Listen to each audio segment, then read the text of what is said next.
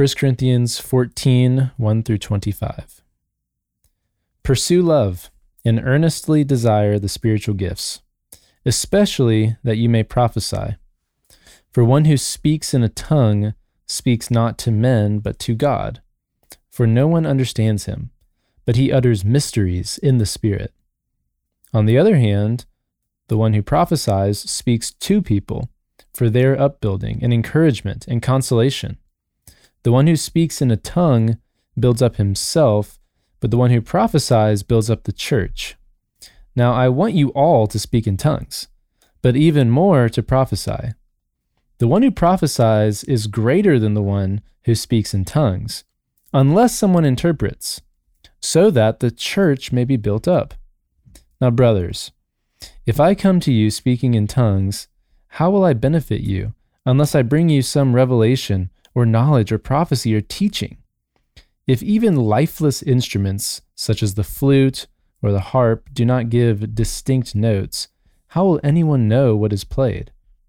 And if the bugle gives an indistinct sound, who will get ready for battle? So, with yourselves, if your tongue you utter speech with is not intelligible, how will anyone know what is said? For you will be speaking into the air. There are doubtless many different languages in the world, but none is without meaning. But if I do not know the meaning of the language, I will be a foreigner to the speaker, and the speaker a foreigner to me.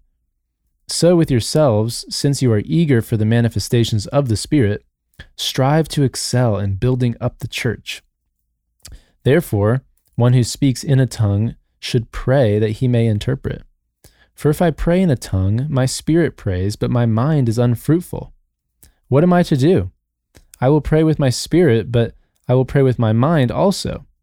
I will sing praise with my spirit, but I will sing with my mind also.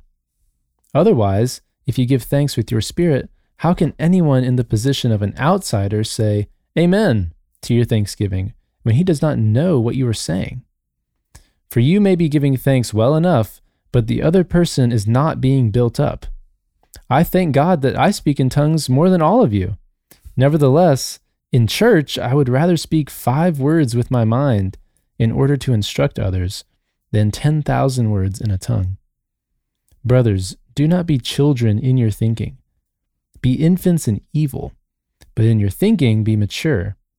In the law it is written, By people of strange tongues and by the lips of foreigners will I speak to this people, and even then they will not listen to me, says the Lord. Thus, tongues are a sign not for believers, but for unbelievers, while prophecy is a sign not for unbelievers, but for believers. If, therefore, the whole church comes together and all speak in tongues, and outsiders or unbelievers enter, will they not say that you are out of your minds? But if all prophesy, and an unbeliever or an outsider enters, he is convicted by all, he is called to account by all, the secrets of his heart are disclosed, and so, falling on his face, he will worship God and declare that God is really among you. The word of the Lord. Thanks be to God. Amen. Jerry, here we are. Tongues, baby.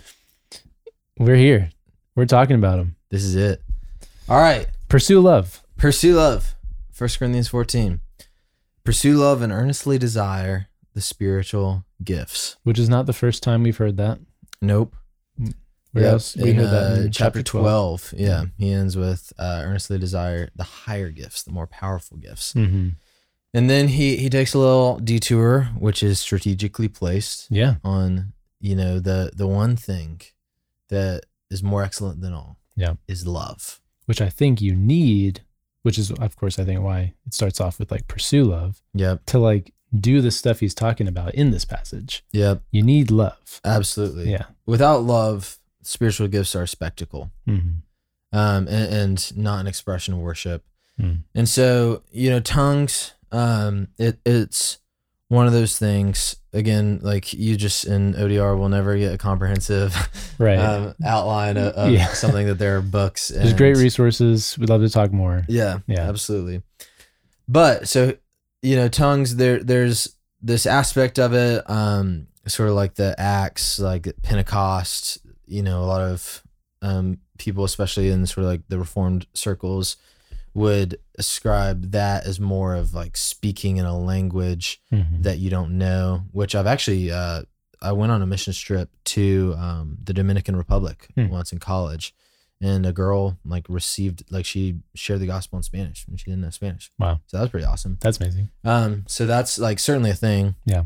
And but here, you know, and I'd be interested to hear your thoughts. Um, I I have a lot of friends who read this passage very differently. Yeah. And so I'd be interested to hear your thoughts, Jeremy, on you know, it, it doesn't seem quite as much that he's talking about like, you know, speaking uh Portuguese or Mhm. or Mandarin or whatever here. It, it seems to be more of this uh, spiritual language. There's like this private prayer language that people, um, a lot of people sort of practice that is rooted here. You know, I, I love Paul uh, in his typical Pauline fashion. There's, there's this little jab of like, I thank God that I speak tongues more than all of you.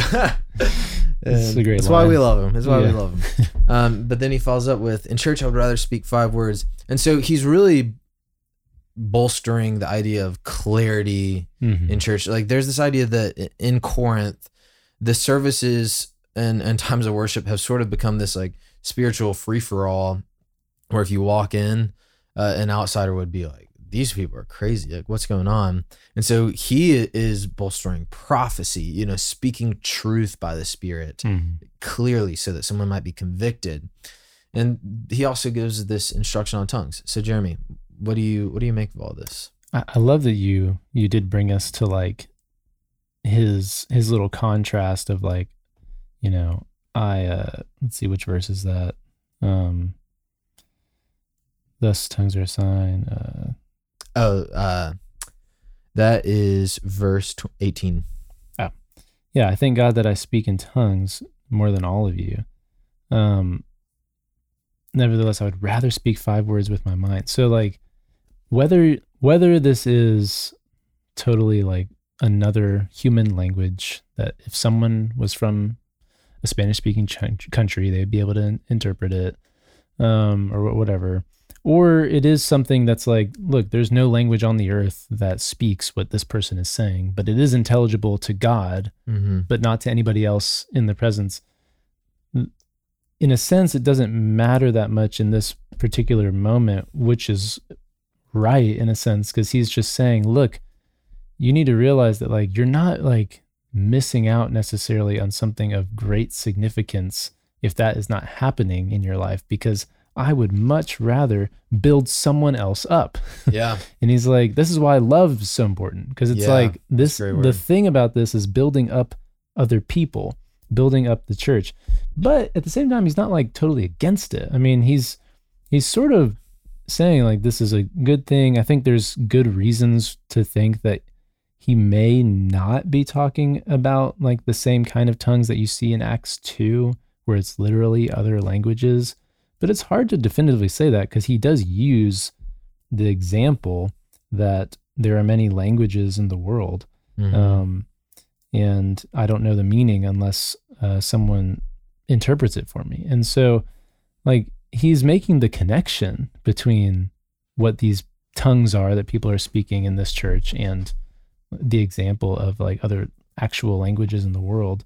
But then he also says, like, if you utter speech that is not intelligible, like, does that mean no one anywhere ever could discern mm. what you're saying? Or does that mean that it's, you know, it's unintelligible because no one speaks that language? yeah. Or, or is it unintelligible because only God understands? But the point is, like, let's speak words to one another that build each other up, that give thanksgiving to God in particular, which Yeah. I think is another important thing because that's what the Acts 2 thing was doing. I mean, it was declaring like the praises and the glory and the goodness of God. And so we want to hear that, you know? Mhm.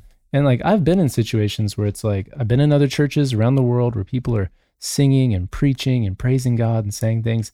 I've been in more, you know, contexts where folks are maybe looking at this as like a private prayer language and they're like kind of doing that in a public way. yeah. And in both of those situations, I would say what I'm longing for is to know Yeah. like what what are you saying about God? Because mm-hmm. I, love to hear about God.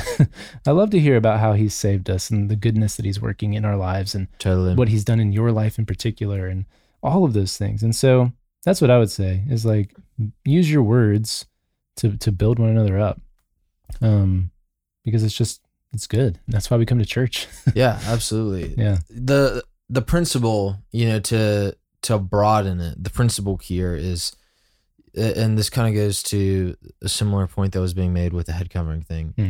you know church is not just about us insiders like getting together and, and doing our thing like it should be a place for for outsiders to come in and, and to Yeah. hear the gospel clearly to be convicted of, of sin to encounter the love of god and to be brought to the end of themselves and surrender and, and just be filled with the spirit Mm. it cannot happen if and, and, you know tongues and, improper use of tongues could be an obstacle to that but there's a myriad of other things that could be an obstacle to that and so you know i think as we hear this um, on whatever weekday this airs like as we hear this we should be you know searching our hearts and our rhythms of you know are, are there ways that we can uh you know leverage our part of the body Hmm. to to make the church a place uh, where the gospel is clearly encountered. Hmm. And so that is the principle.